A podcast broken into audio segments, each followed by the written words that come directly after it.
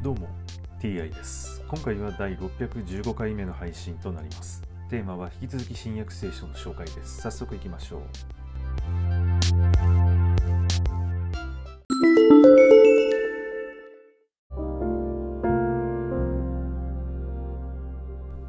新約聖書第614回。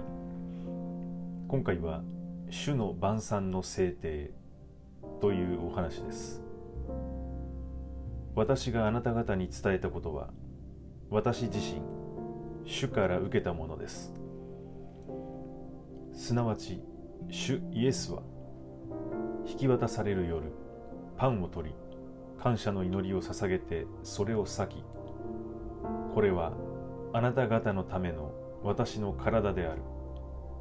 私の記念としてこのように行いなさい。と言われました。また食事の後で杯も同じようにしてこの杯は私の血によって立てられる新しい契約である。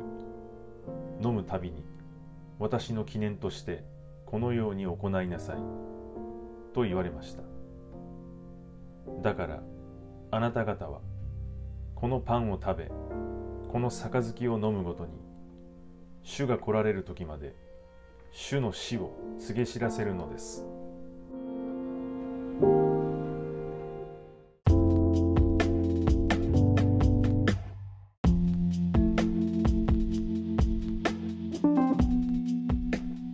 パンがイエスの体。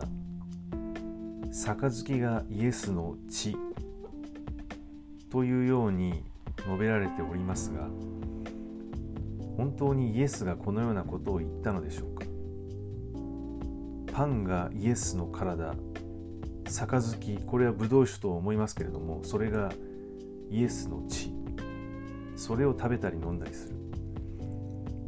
これは偶像崇拝の一種なのではないのでしょうか。はい今回はこれで以上です。また次回もどうぞよろしくお願いいたします。